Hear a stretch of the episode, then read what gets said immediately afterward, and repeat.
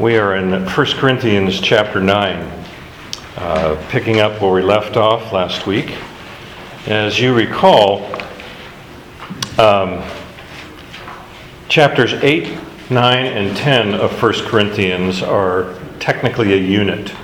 They are dealing with one major question that the Corinthian church has asked Paul to answer, and that is, should we eat meat sacrificed to idols?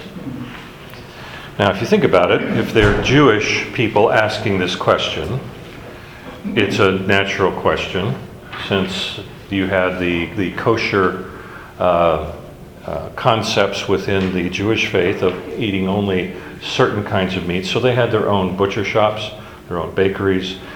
But then you, now you have the Greeks, who are also part of the church, and they're saying, well, we are free under Christ. We are not bound by the law, neither are the Jews bound by the law, and yet are, is this food tainted? And if it's tainted and we eat it, are we taking on impurity into our bodies? And one little trivia note, there was the concept circulating that demons could enter a body through the food they ate. So if they ate something tainted, were they bringing in demons, which, if you think about some of the, su- the superstitions of the era, if someone got sick after eating something, what did they blame it on? Not lack of refrigeration, because they didn't have refrigeration.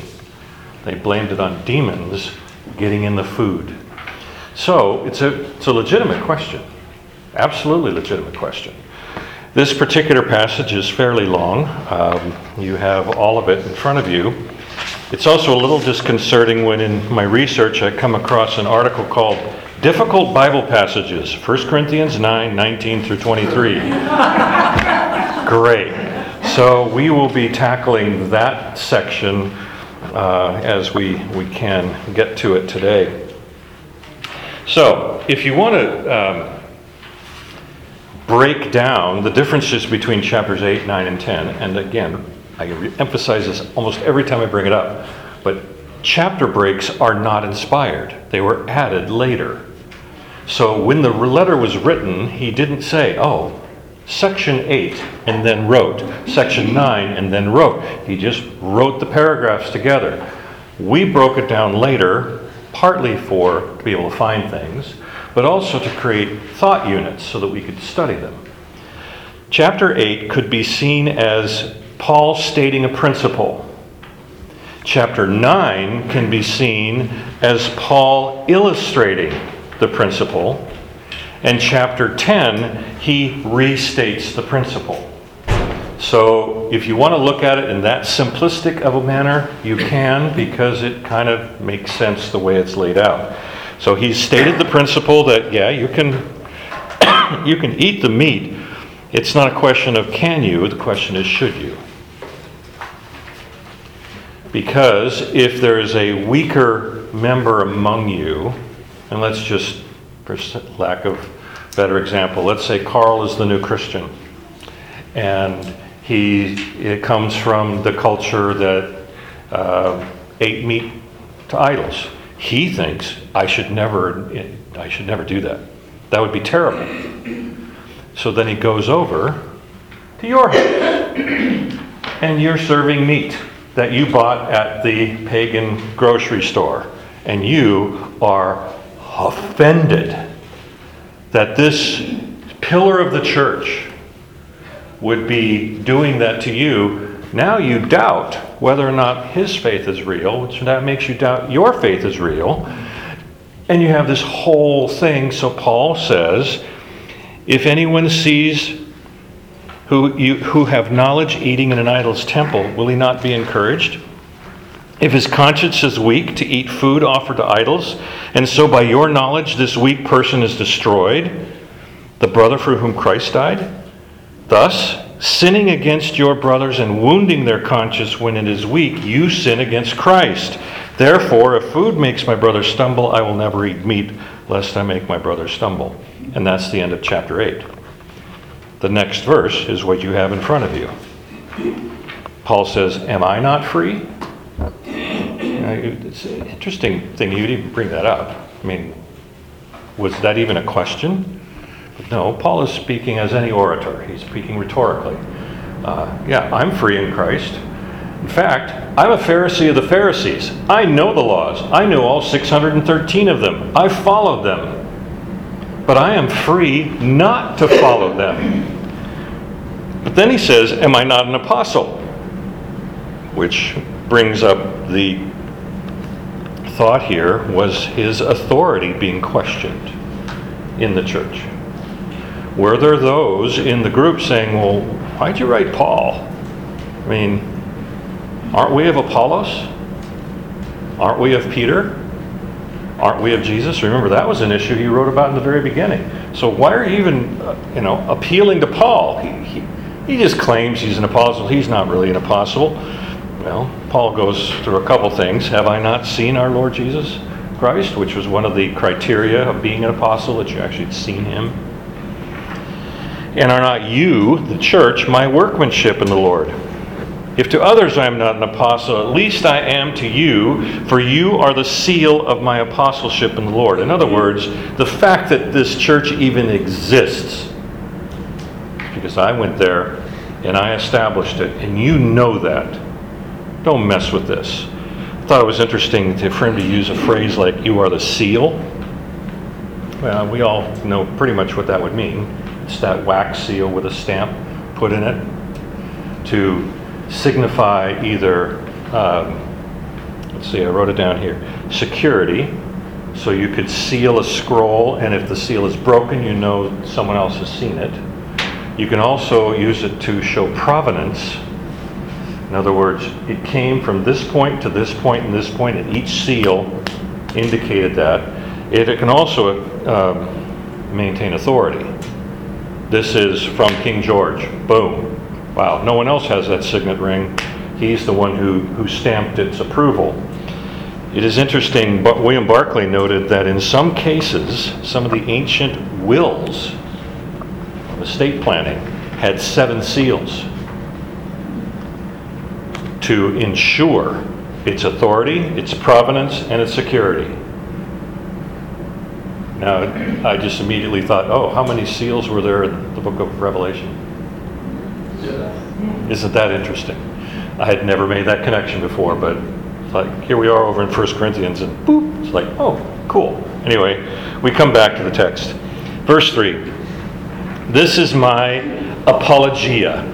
That's the Greek word there, my apologia. That's where we get the word, uh, the apologists, to make a defense to those who would examine me. That word there, examine, is the same word used when Jesus was examined by Pilate. The same word when Peter and John were examined on trial in Acts chapter four. And the same word when Paul is examined by the Romans in Acts chapter twenty-eight. These are legal terms, court-related legal terms, to be uh, be examined and to prevent a, present a defense. And Paul goes right into his defense. Do we not have the right to eat and drink? Do we not have the right to take along a believing wife? Wait, stop there for a second. Isn't that an interesting phrase? Isn't don't we have the right to take along a believing wife, as do the other apostles and brothers of the Lord and Cephas? Remember what we were talking about in chapter seven? About being single and about having a wife? He brings it up. Again, in context, he's not just talking about himself. He's talking about the other leaders in the church. And it's evident that they were married. This is one of the few times we have proof in the New Testament that these other apostles had families. It also emphasizes that Paul did not have a wife. Otherwise, he wouldn't have brought it up in this phraseology. But when he says, as do the other apostles, does that mean all of them or some of them? Well, we don't know for sure, because there's some of them we've lost the details of their personal history. We kind of know where they traveled, but did they travel with a family, we don't know. But we do know Cephas, or Peter, was married, as he talks about his mother-in-law. We also know that the brothers of Jesus were married. That would be James, who was the head of the Jerusalem church, who wrote the book of James. So if, and actually the literal meaning in Greek, in, for that phrase in the E S V, writes a believing wife. If you have a different translation, I'd be curious to know what yours says. The literal meaning says, do we not have the right to take along a sister in the Lord, comma, a wife? So the phrase believing that the E S V used to translate, they actually are translating the phrase a sister in the Lord. Isn't that interesting? That's a we would think that's a very modernistic term. Oh, we have sisters in the Lord and we have brothers in the Lord. Actually, it's in the Greek. It's been around for two thousand years. What does your translation there say? This is First Corinthians chapter nine, verse five. Verse five, okay. It says uh, something wife. Yeah, it just says uh, a believing wife. A believing wife this in your translation? N I V, okay. Yeah. So, verse six, or is it only Barnabas and I who have no right to refrain from working for a living? Okay, that seems to be a deviation on the theme about working for a living. But I also brought up the question of, how did they know Barnabas? Did Barnabas visit Corinth? Not according to what we know. They didn't go there on the first missionary journey together. They went to Galatia and came back, and then they broke up and Barnabas went to Crete. Could it be that there was letters from Barnabas circulating as well? Could it be that Barnabas did go over to the Greek peninsula and visit? We don't know. But why would he be referring to Barnabas if they didn't know who he was? I thought that was interesting. One of those other One of the many ten thousand questions we have in our, when we get in line to talk to God uh, when we go to heaven. What did you mean by that passage in First Corinthians nine six? And you'll say, seriously? Don't we have more important things to do right now? Anyway. But he says, uh, you know, are they, Barnabas and I, who have no right to refrain from working for a living? And then he goes into three examples of people who work for a living. The soldier. Who serves a soldier at his own expense? No one. Every soldier is paid. And if you remember when we talked about uh, being the salt of the earth back in Matthew chapter five, uh, soldiers were often paid in salt because it was a valuable commodity and it was something they could use very quickly. And it was a one one many of many ways of being uh, being paid. But who plants a vineyard without eating any of its fruit? Well, you know, the farmer will take from their crop so they can eat too, and then they take the rest and they sell it in the marketplace. And who tends a flock? A shepherd, without getting some of the milk from the cows or the goats or whatever. Uh, these are examples of those who are paid for their work. He keeps going. Do I not say, do I say these things on human authority? Does not the law say the same? And let's, before we read the, the quotation, does not the law say the same what? What theme are we on now? I thought we were on the theme of don't eat meat given to idols. What in the world is Paul talking about right now? Has he changed the subject on us? Or is it still the same subject? I know this is the, I've had a chance to meditate on this for a while, and it's the first time for you guys, but it seems to me his logic turns from one topic, and now he's talking about ministers being paid. I probably read or heard five, maybe six different sermons about why churches should pay their pastors based on this chapter. Amen. Amen. And it was so funny when John MacArthur was preaching on it, he kept saying, I didn't choose the passage today. It is just because we're going through Corinthians. I'm not asking for more money. Please. He must have said that nine times. In the transcript of his sermon, I was he says, please don't give me more money. It's actually a quote in his sermon. Wow. Don't pay me more. I'm fine. But pay me. Paul, yeah, pay me. Yeah. But Paul is basically saying there is this idea of being paid. Well, he'll get to... He's going in a roundabout way getting to his point, and we'll come to it in a section. Second, but I want to just wanted to stop there, because if we're just kind of blithely reading the text, we're not really reading it, because Paul seemingly has changed the subject, but he really hasn't, and we'll see that in a second. So, come to verse nine. Because he says, does not the law say the same? For it's written in the law of Moses, you shall not muzzle an ox when it treads out the grain, which is Deuteronomy twenty-five, verse four. Now, the picture there is they would have these husks of grain, and it's a lot of work to grind it out and, you know, pull it all apart and get the various pieces to, to turn it into uh, usable uh, meal. So they would tie a, a, a, an ox to a turnstile and throw all the husks on the ground, and that ox would just walk round and round and round in a circle, just grind it up with his, the weight of his feet. And they said it would be cruel if you muzzled the ox, so he couldn't stop and take a snack when he was hungry. But if you muzzled him, you just make the ox angry and frustrated, and probably it would just probably stop and go to sleep. It wouldn't work, because he's he's ang- an angry ox is not a happy thing. So, out of curiosity, I went over to Deuteronomy chapter five and looked at the quote. In your spare time, you can go over there yourself and look at it, because the first three verses of chapter twenty-five is measuring out how many lashes to give someone who's done something wrong, a human, and the number is forty. And then comes verse four, do not muzzle an ox when it treads on the grain.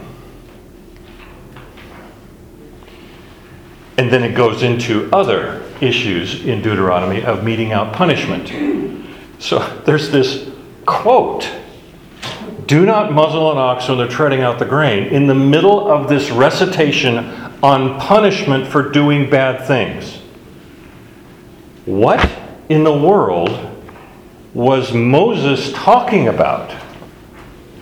Because the quote has nothing to do with oxen. It has nothing to do with grain. It had everything to do with justice. You mete out the appropriate amount of justice and no more. And he's using a phrase or a saying or a metaphor, just like with an ox. You don't muzzle him when he's working. You don't mistreat him. So you don't mistreat. You punish, but you don't mistreat.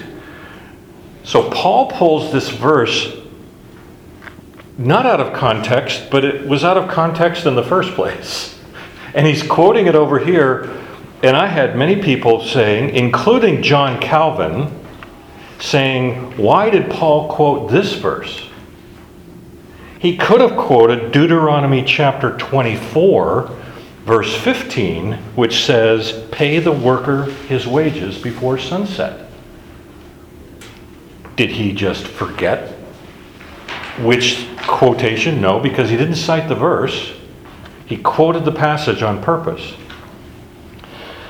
And it just it just seems so odd. And I, I'm sorry, I'm I'm fu- fu- you know fussing around with this, because I'm reading it and I went, oh yeah, okay, you know, I understand what he's trying to say here.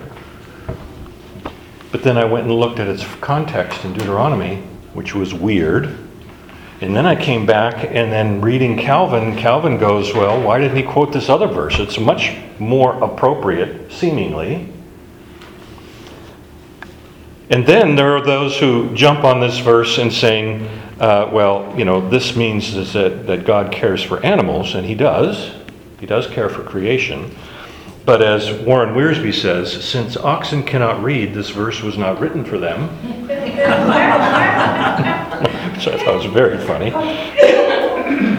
And then, because it's a metaphor, where John Calvin further wrote, we must not make the mistake of thinking that Paul means to explain the commandment allegorically, for some empty-headed creatures make this an excuse for turning everything into an allegory. They can change dogs into men, trees into angels, and convert the whole of Scripture into an amusing game. If you think about it, the context of Deuteronomy is justice. To do the right thing in the right situation. And he's saying, if God, through his inspiration, is saying, if you're willing to take care of the ox, then the more so you should be taking care of the human being. Don't give up on the idea of being fair to everyone. Verse ten, does he certainly not speak for our sake? It was written for our sake, because the plowman should plow in hope, the thresher thresh in hope of sharing in the crop. If we have sown spiritual things among you, is it too much if we reap material things from you? In other words, shouldn't you be paying us? Wouldn't that be so much to ask? If others share this rightful claim on you, don't we even more? And then Paul absolutely nails it by saying, nevertheless, we have not made use of this right. He, this is where he's going. I have the right to even demand from you that I be paid for my work among you. But I have chosen not to even ask. Could it be there were those in the congregation that were condemning Paul because he wasn't being paid? You see, there's an entire group of orators who would travel from town to town. And they would stand, they would find either a patron or find wealthy people, and they would make their grand orations, either on philosophy, theology, whatever, and then they passed the hat. Or they would be invited over to the patron for dinner, and they would be fed and housed and clothed. Why? Because those orators were the entertainment of the day. They were the television of the culture. They were the... Um, the Netflix of the culture. You paid for your entertainment. And that's not to say Paul was entertainment, but he's in that same world, so to speak, where he's providing a service that's not uh, buy my wares. He is taking care of people spiritually. And he says, I have the right to ask that of you, but I choose not to. Instead, we endure anything rather than put an obstacle in the way of the gospel of Christ. And then he comes back to where we were, I was asking, did he change the subject? He's still on point. Verse thirteen, do you not know that those who are employed in the temple service get their food from the temple? And those who share in the altar share in the sacrificial offerings. In other words, even the priests are paid. You just don't see it. As you bring the sacrifice, you lay the animal on, they cut part of it, burn that, and then they go cook the rest for their meal that night. And anything they have left over, they sell to the, you know, either the Jewish butcher shop, or if it's pagan, they sell it to the pagan butcher shop. That's how they made their living. They didn't, the priests were not salaried by the state or by... And, you know, we have a different setup here because that's just the way it's grown up in the American church. But that's how how it, how it works. My understanding is that in the olden pioneer days, most pastors were not f- fully employed by their church. And they survived because when they would visit the home to pray with them, they would hand them fresh eggs. Or they would hand them some food or something. And then that's how they ate and that's how they lived. They did not do it to become rich. Very few people go into the ministry to become wealthy. Seriously. I mean, there are some who would think, oh, that's an easy way to make a living, but that's not why they're doing it. But they still have to eat. They still have to pay their bills. They have a light bill every week, or every month. They have a phone bill. They have all these other things they have to take care of, and so we should take care of them. And yet Paul's basically saying, verse sixteen, I've made no use of any of these rights. I'm not writing these, these, these, these things to secure such a provision. I'd rather die if anyone deprived me of my ground for boasting. For if I preach the gospel that gives me no ground for boasting, it is for necessity is laid upon me. Woe to me if I do not preach the gospel. As he puts it, the necessity, it also can mean obligation or requirement, or one translation or paraphrase says, I am compelled to preach the gospel. Absolutely compelled. I can do nothing else. I've talked about it before, and I'll just bring it up again. Um, Charles Spurgeon, in his book Lectures to My Students, has an early chapter about the call to being a preacher. And it's when I read that chapter, I realized I was not called to be one. I was not called to be a pastor, which caused me to really rethink my entire um, academic career, because I was in the pastoral studies at the time, Bible Bible major. And it just threw me, because his statement was, the only reason for you to become a pastor is if you can do nothing else. Your call is so compelling. You are driven by it. There's nothing but the salvation of souls is in front of you. And I looked, read that and I went, I, I cannot engineer that thought in my head. And that's where I thought more I should go into teaching and, you know, everything else. The problem was is that Lisa and I, who were both in the Bible department, knew people who were in the Bible department because they could do nothing else. They were failures in everything else they had done, and they went, well, this is an easy degree, let's get that one. They were failures there too. And the scary part is you realize a lot of them became pastors afterwards. And anyway, um, so here he's saying, I, woe to me if I do not preach the gospel. I'd rather die if anybody deprives me of this. That's pretty strong wording. For if I do this of my own will, I have a reward.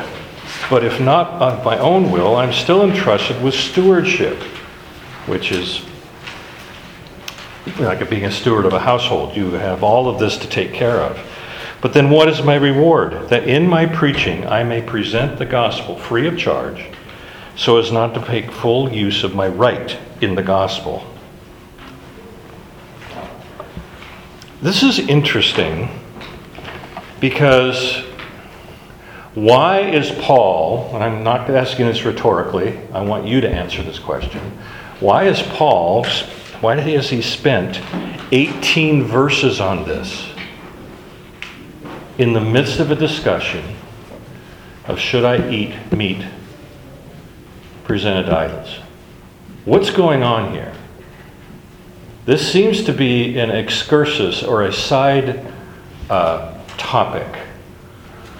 But Paul is making some very strong statements about his calling as a pastor. And he's not even in Corinth. Remember, he's on the other side of the, the Aegean Sea. He's over in Ephesus writing this. And he's writing back to the people who knew him. But what's going on here? Why would Paul be so adamant in talking about wages, payment, justice? I mean, what's going on here? What do you think? We'll let it, I am recording silence for those of you who are listening to the audio. This isn't an easy question.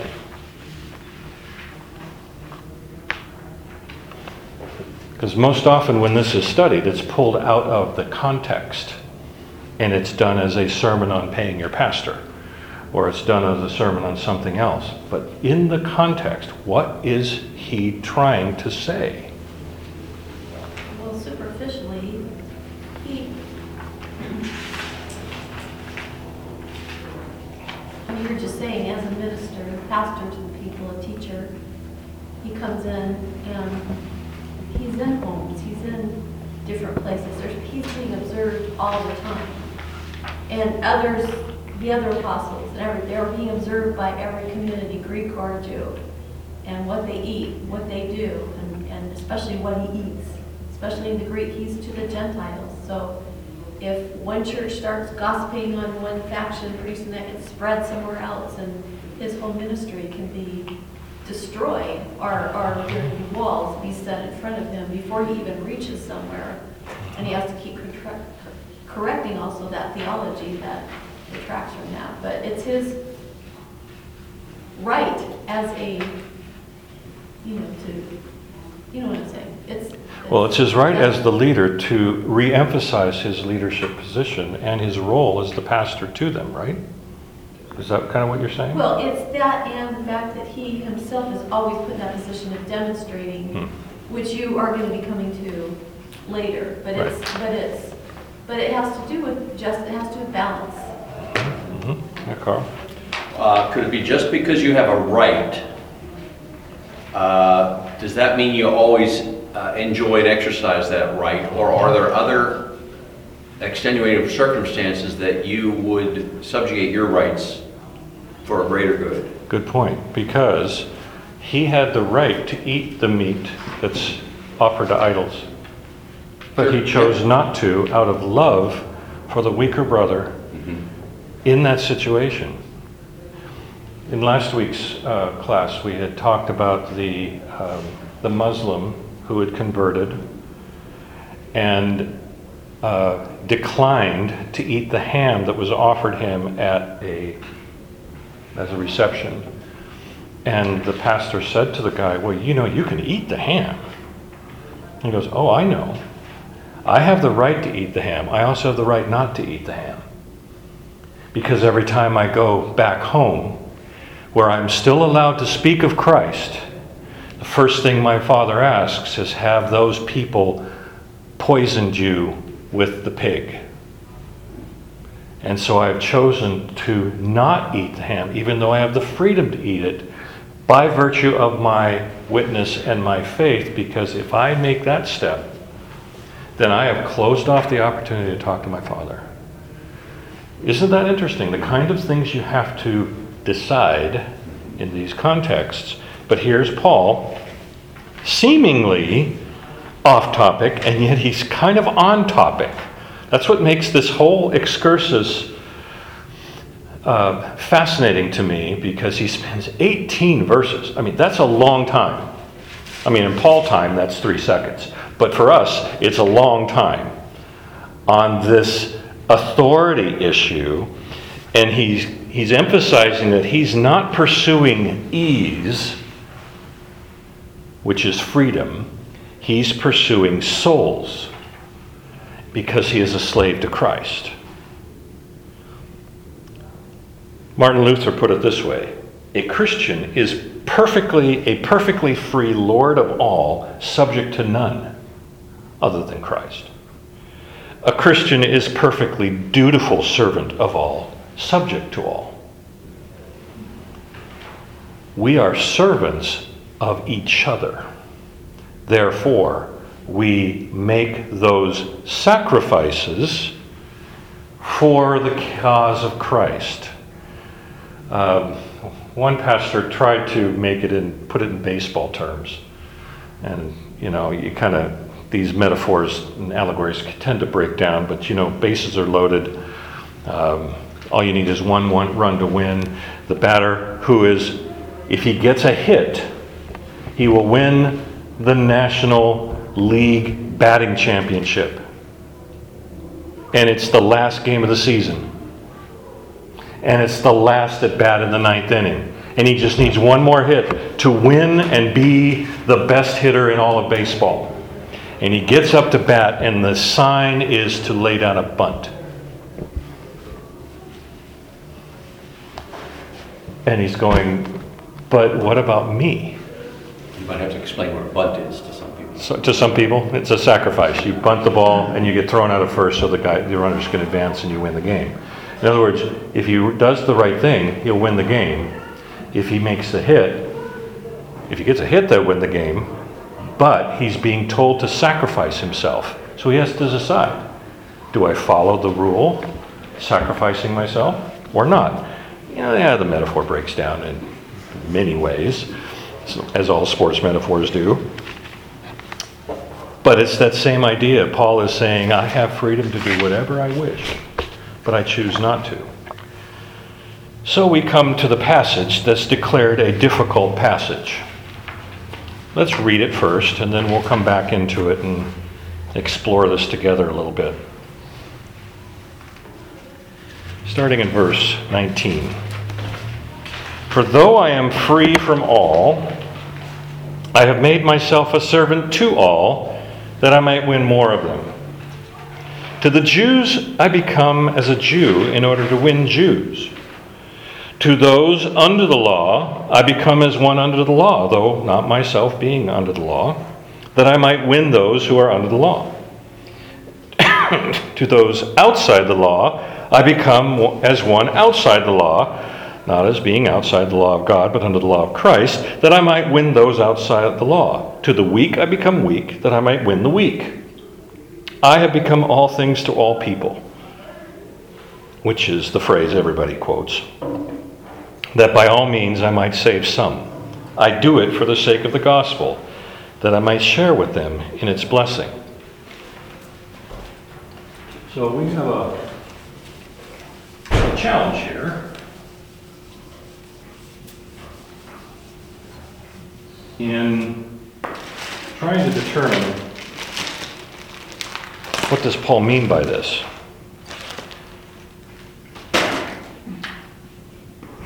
Some try to, uh, when they study this passage, they talk about the phrase contextualization or cultural accommodation versus compromise.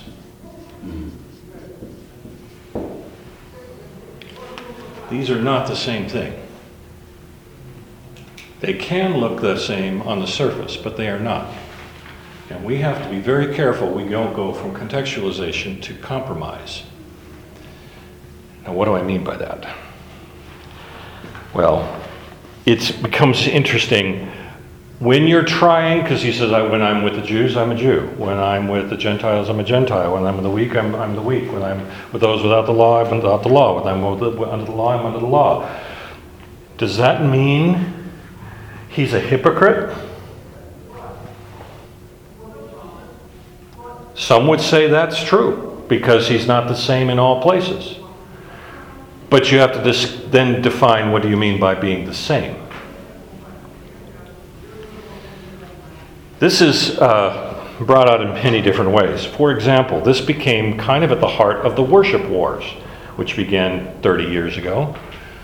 And do you bring contemporary music into the church? Is that cultural accommodation or is that compromise? Well, some said it was compromise and got angry about it. Some said it was cultural accommodation, said what's wrong with it? Hmm. And it still percolates on a regular basis. It can be, uh, let's think, let's just, uh, let's take our church society forward ten years from now, forward. How does the church deal with marijuana after it's legal everywhere, in and all cases? What does the church say? Because the Bible doesn't say anything about marijuana. Uh-oh. Is it compromise or is it cultural accommodation? Because here's why. I brought this up just purely to get you stirred up. Because opium used to be sold over the counter in the grocery store, in the drugstores, turn of the uh, twentieth century. The original Coca-Cola was named Coca for cocaine, the coca leaf. There was cocaine in the original Coca-Cola. It was called uh, brain tonic.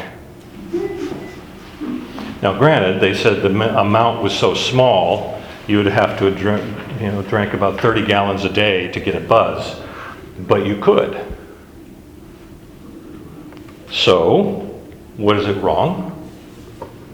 In fact, uh, you could get opium over the counter at the local Walgreens or the grocery store at for Clark Stanley's snake oil liniment or Kickapoo's Indian oil. Had opium in it. It wasn't until nineteen oh six when the Food and Drug Administration was formed by Teddy Roosevelt and he signed it into law that there needed to be some sort of regulation because the stuff was everywhere. And they were aware of some of its implications. But I, I was reading some of this history and I'm thinking, where was the church in this? They didn't even talk about it. It wasn't an issue. So, well, that's kind of silly. You kind of, okay, Steve, whatever. You're making, you're just, you're just stirring us up just because you can. Yes, you're right. Um, but you also have things. So, what if you go to another culture? Um, let me find the quote here.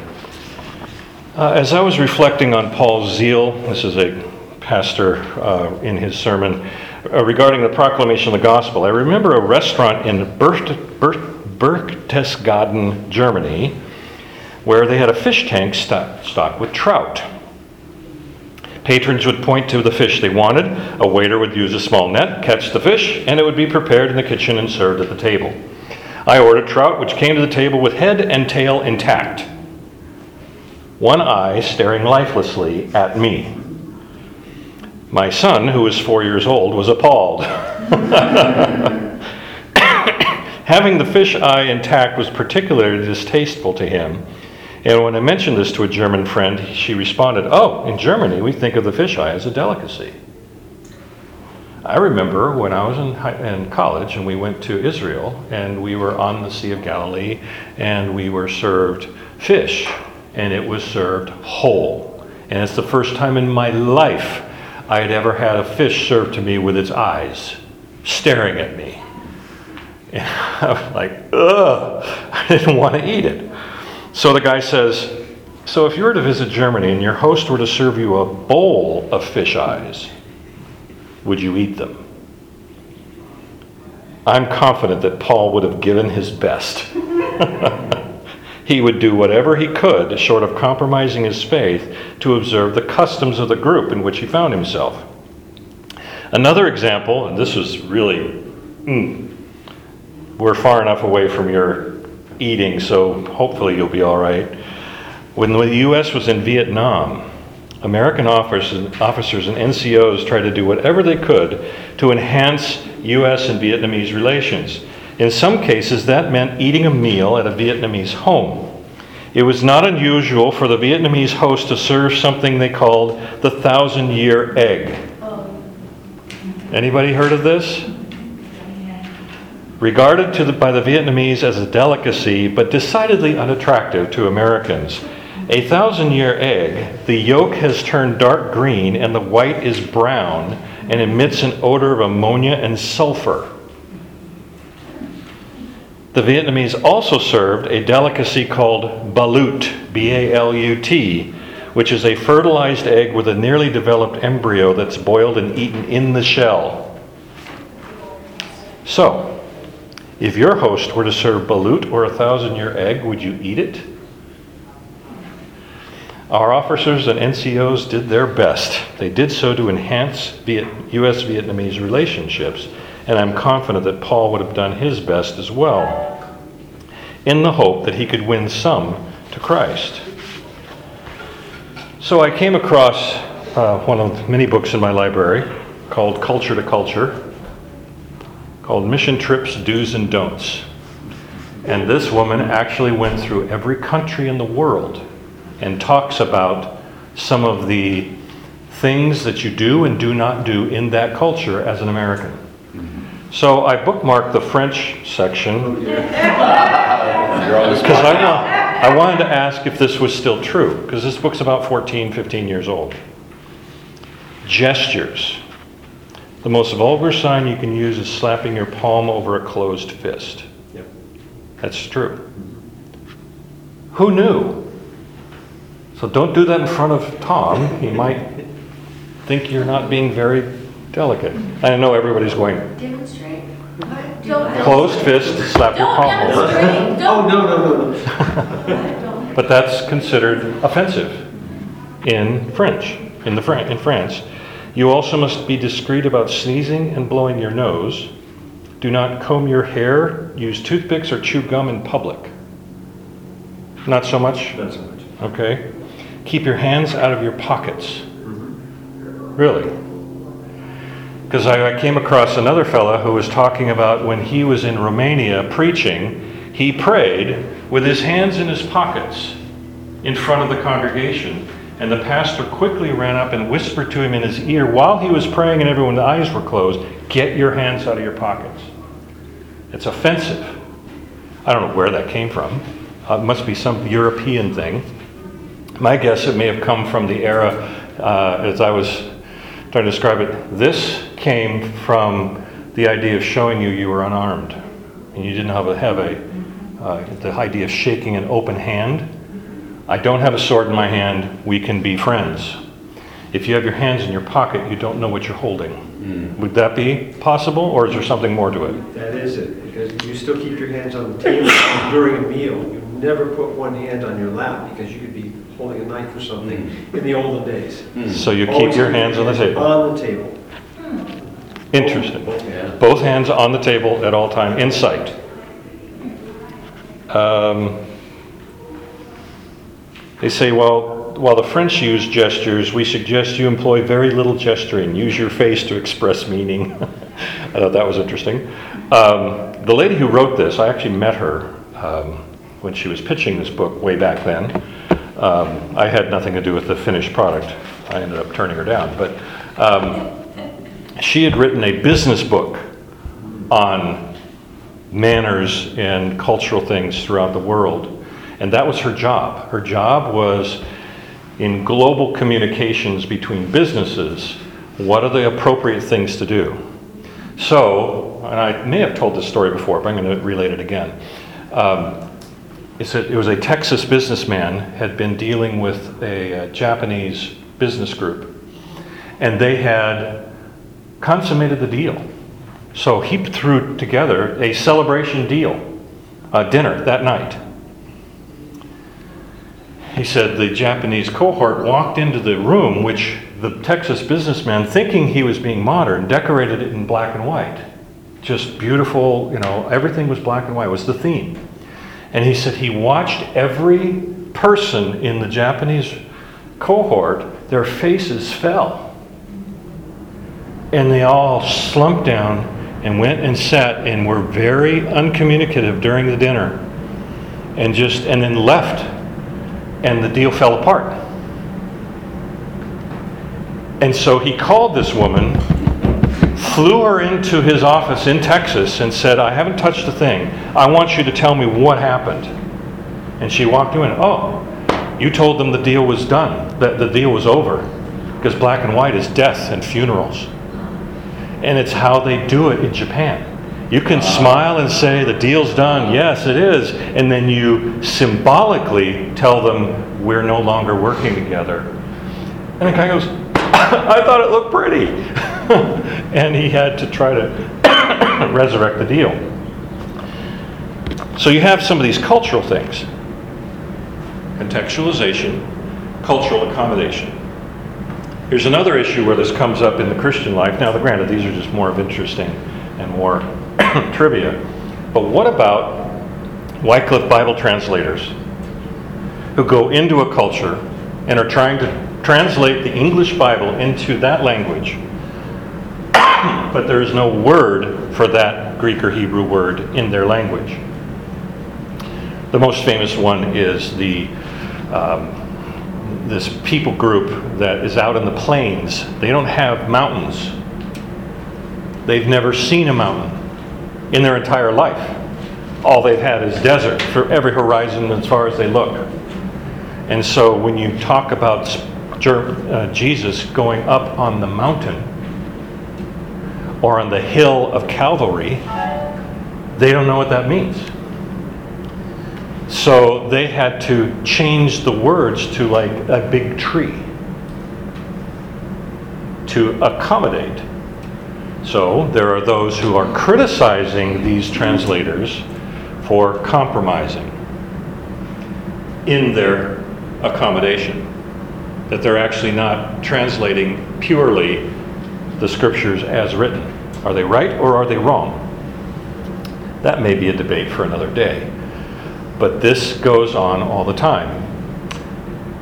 In your translation uh, work into French, do you have occasions where you have to make those determinations as much? Because it is a Western culture. Not too much. Not too much. But we've all heard of these situations where that word just doesn't mean the same thing in their language. And yet that's the Greek or Hebrew word. So what do you do? So there we have questions when we come up with this. Even, this is the guy who wrote the article on difficult Bible passages. He says, some cultists have taken the text to mean that Paul is saying that anything goes when we try to win others to Christ. One American cult, the Children of God cult of the sixties and seventies, they used what they called flirty fishing, where women could be hookers for Jesus as a way to bring men into the fold of the children of God by using their bodies. Now, granted, they're a cult and they're not around anymore, and they were aberration, but they used this passage as their defense for that kind of activity. As D A Carson put it, we can easily hear Paul saying, to the Jew I became a Jew, to the Gentile I became a Gentile. We cannot imagine him saying, I became a gossip to minister to the gossips, or I became an adulterer to administer to adulterers. In other words, while he's saying he's not under the law as other Jews were, he certainly does not mean to suggest that he is completely free of all God's demands and quotations. I mean, someone said, well, then how do you minister to those in prison? You have no context. You you don't understand them. So you need to get arrested so you understand what it means like to be in jail. That's not the point. Um, what you're, not what you're trying to do. Carson further goes and he says, the person who lives by endless rules and who forms his or her self-identity by conforming to those rules simply cannot flex at all. By contrast, the person without roots, without heritage, without self-identity, and without non-negotiable values is not flexing. They are simply being driven hither and yon by the vagaries of every whimsical opinion that passes by. Some people may fit in, but they don't win anyone. They hold nothing stable or solid enough to win others to it. So here's, it goes back to Lisa mentioned earlier, is the idea of balance. There has to be a balance in everything. Paul is not saying, hey, when I'm with the Baptists, I act like a Baptist.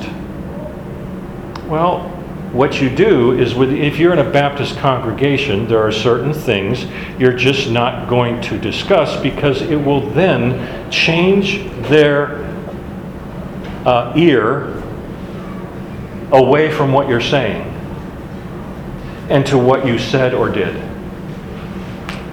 When you're, you know, you can make, if you're with the Baptists, you can joke about the Presbyterians. If you're a Presbyterian, you can joke about the Baptists. And we all, you know, we make a lot of denominational jokes and they're all very funny. But you can insert denomination here to, and speakers do that. But what you're not wanting to do is to go into a Catholic church and talk how horrible the Pope is and how they should all give up everything they've ever learned. That wouldn't be an appropriate way. You can have the dialogue and maybe show and talk about justification by faith alone. But you don't come in and say, what is, you know, why did we do that liturgy? That was stupid. That's just being offensive. and it has no point. But what you don't do is you don't make a public conversion to Catholicism in order to present the gospel to Catholics. That is compromise. There's a difference. And we just have to be, we have to watch and watch, man, the society keeps throwing at us new twists and turns. I mean, right now, it's the whole gay movement, the whole idea of what gay rights are. They're throwing that at us, is that if you do not compromise, we won't listen to you. And you want to say, okay, then you have some churches saying, okay, yeah, we'll just, we'll just make it a non-issue. That's why I appreciated what our church did last week about marriage. Just a firm, bam, this is what marriage is, this is how God has ordained it, this is how God has appointed it. And if you don't like that, well, then let's talk about why. But you, if you're not going to accept what Scripture has to say, we have a different conversation to have. And those those are the issues where we do this. N T Wright puts it this way. This statement by Paul has sometimes been misunderstood as though it meant that Paul were a mere pragmatist, a spin doctor, twisting his message this way and that to suit different audiences. And that's not what he is saying. His message remains constant. It is the messenger who swallows his pride, who gives up his rights, who changes his freedom into slavery. Woe betide those who trim the message so they don't have to trim themselves. And I think that's why Paul spent so much time prior to this saying, this is who I am. I have the right to do whatever I want within the freedom of Christ, but I choose not to for the sake of the gospel. And then he says, and so when I am with the Jew, I am, as a Jew would understand, for the sake of the gospel. It's not compromising it. He's contextualizing it so they will listen to his message. And it looks like we've run out of time. So let me end our time with prayer. Lord, thank you for the opportunity to explore this passage. No, so often, Lord, you just ask us to ha- show common sense, to have balance, and to put ourselves and take ourselves out of every formula so that you are prominent, that your message, your love, your grace is what we talk about, not our holiness, because we are only holy because of you. And this is that predominating principle in all of this that we've been studying, Lord. Help us to just grasp it once again as we move into our time of worship and celebration. In Jesus' name, amen. Amen.